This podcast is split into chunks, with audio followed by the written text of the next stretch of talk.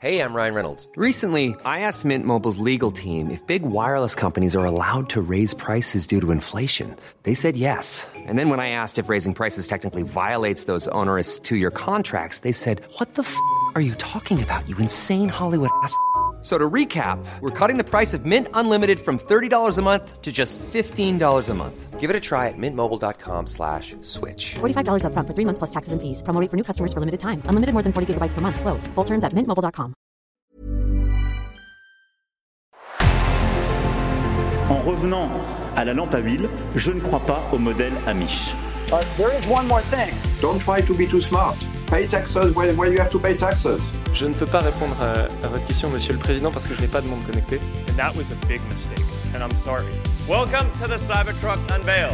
Voilà, je suis localisé en Allemagne.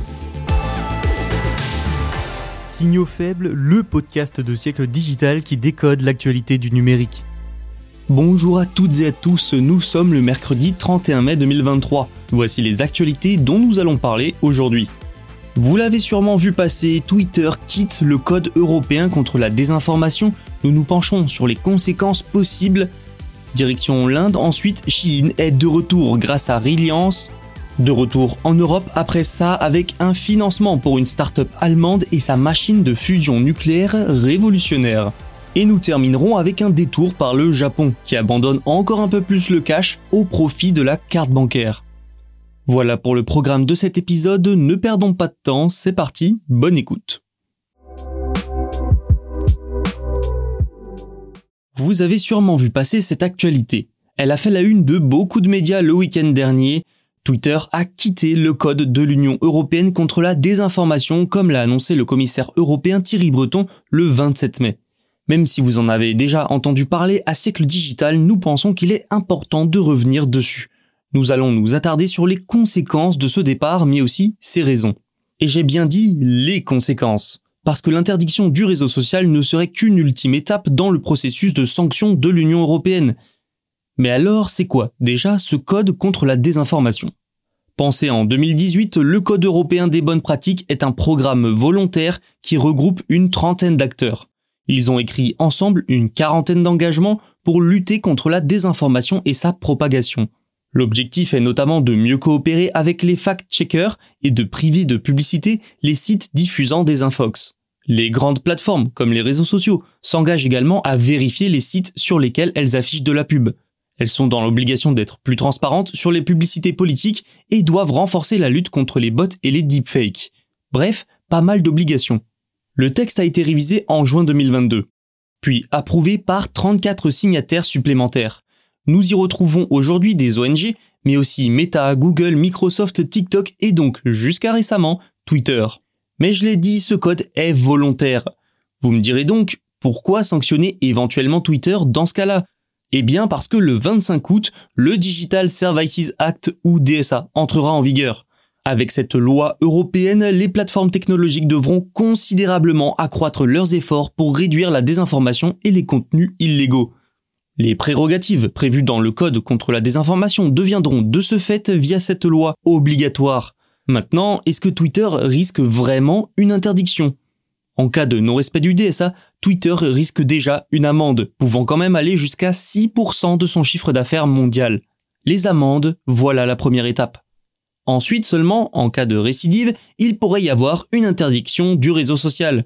Le bannissement est donc bien possible, surtout que la modération, c'est le point de discorde.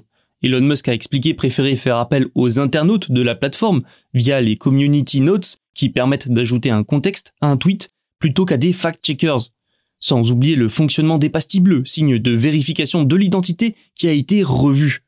Finalement, depuis l'arrivée d'Elon Musk, connu pour sa vision un peu extrême, on va dire, de la liberté d'expression, la modération sur Twitter s'est affaiblie l'inverse de ce que veut l'Union européenne. Reste que le vieux continent représente probablement une importante base d'utilisateurs pour Twitter et donc un marché important. Peut-être que ces considérations feront faire machine arrière à la plateforme, peut-être aussi que l'arrivée de la nouvelle PDG, Linda Yacarino, changera la donne. Shein sera peut-être bientôt de retour en Inde grâce au géant local Reliance.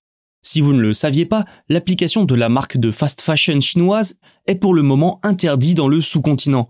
Pourquoi? Eh bien parce que l'Inde et la Chine sont en conflit sur plusieurs questions, notamment sur une frontière. Un conflit frontalier qui a fait plus de 20 morts du côté indien en 2020. En représailles, l'Inde avait interdit une salve d'applications chinoises. Depuis, au total, plus de 300 applications chinoises se sont vues interdites dans le pays le plus peuplé du monde, comme TikTok. Et ça vaut pour Chine. Brilliance, de son côté, c'est la plus grande entreprise indienne spécialisée dans la pétrochimie. Elle cherche à dominer le marché national de la mode en ligne, évalué à 10 milliards de dollars, et dominé à 50% par Mintra. Elle a pour cela conclu un accord avec Chine, qui permettrait alors à la société chinoise de revenir en Inde. Selon le Financial Times, Chine recevra un pourcentage des bénéfices générés par ses ventes en Inde. Reliance l'aidera aussi à se construire une chaîne d'approvisionnement avec l'industrie indienne pour des exportations mondiales. Vu le succès de la marque, miser sur l'Inde est loin, très loin d'être une mauvaise idée. Et pour l'Inde, c'est du bénéfice aussi. Cela fait des investissements et des emplois. Mais surtout, Chine diversifie sa chaîne d'approvisionnement en dehors du sud de la Chine. Sa présence en Inde entre dans ce cadre. Comme beaucoup d'entreprises, à l'instar d'Apple, Chine a décidé de miser sur l'Inde au détriment de la Chine, qui paye sa politique zéro Covid et ses tensions avec les États-Unis. Ensuite, si Chine a du succès mondialement, c'est grâce à ses prix bas. Une politique tarifaire qui convient au marché indien où le revenu par habitant est faible. Enfin, l'expansion de Chine en Occident s'essouffle à mesure que les bad buzz se succèdent. L'Inde semble être un marché tout trouvé pour compenser et continuer de croître. Parlons fusion nucléaire maintenant. Une start-up allemande a obtenu un financement pour développer une machine à fusion nucléaire promise pour être révolutionnaire. Mais déjà, qu'est-ce que la fusion nucléaire? Faisons un rapide point à ce sujet. Actuellement, les centrales nucléaires utilisent la fission nucléaire pour produire de l'énergie. On casse des gros noyaux pour en faire des petits et créer une réaction en chaîne. Mais le risque est toujours présent et une catastrophe n'est donc pas hors de portée. La fusion, c'est différent il s'agit d'assembler des petits noyaux cette fois pour en faire un plus gros. Les chercheurs du monde entier se penchent sur cette technologie, elle pourrait, une fois au point, fournir une énergie propre et abondante. C'est donc un secteur hautement stratégique.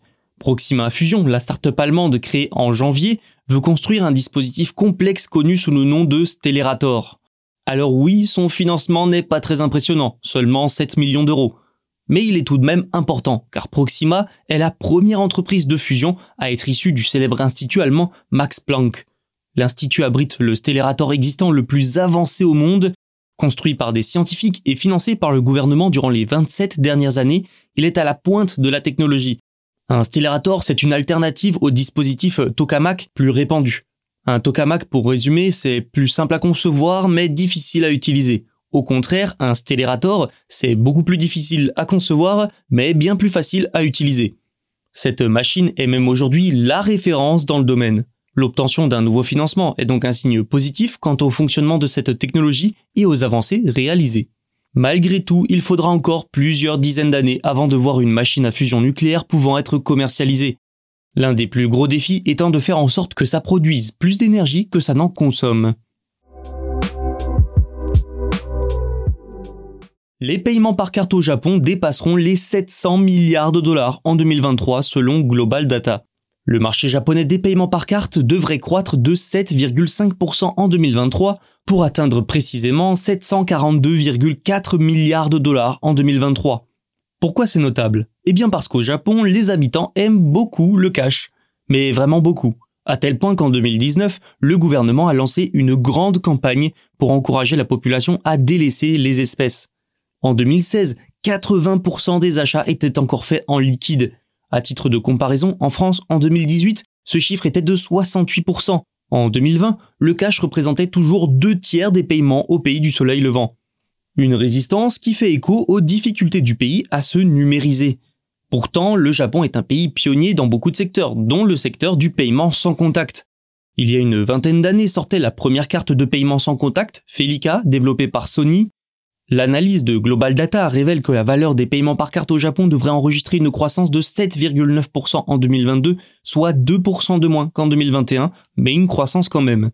La pandémie a permis le boost des paiements numériques.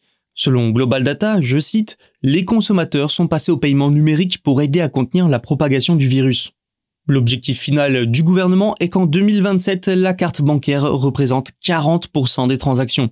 La croissance soutenue du e-commerce devrait permettre à la carte bancaire de continuer de progresser dans le pays, témoignage supplémentaire que le Japon, entre tradition et modernité, se numérise encore un peu plus. C'est la fin de cet épisode, merci de l'avoir écouté, vous pouvez vous abonner pour ne rien manquer. Tous les podcasts de Siècle Digital sont disponibles sur siècledigital.fr et les plateformes de streaming. À demain. Planning for your next trip?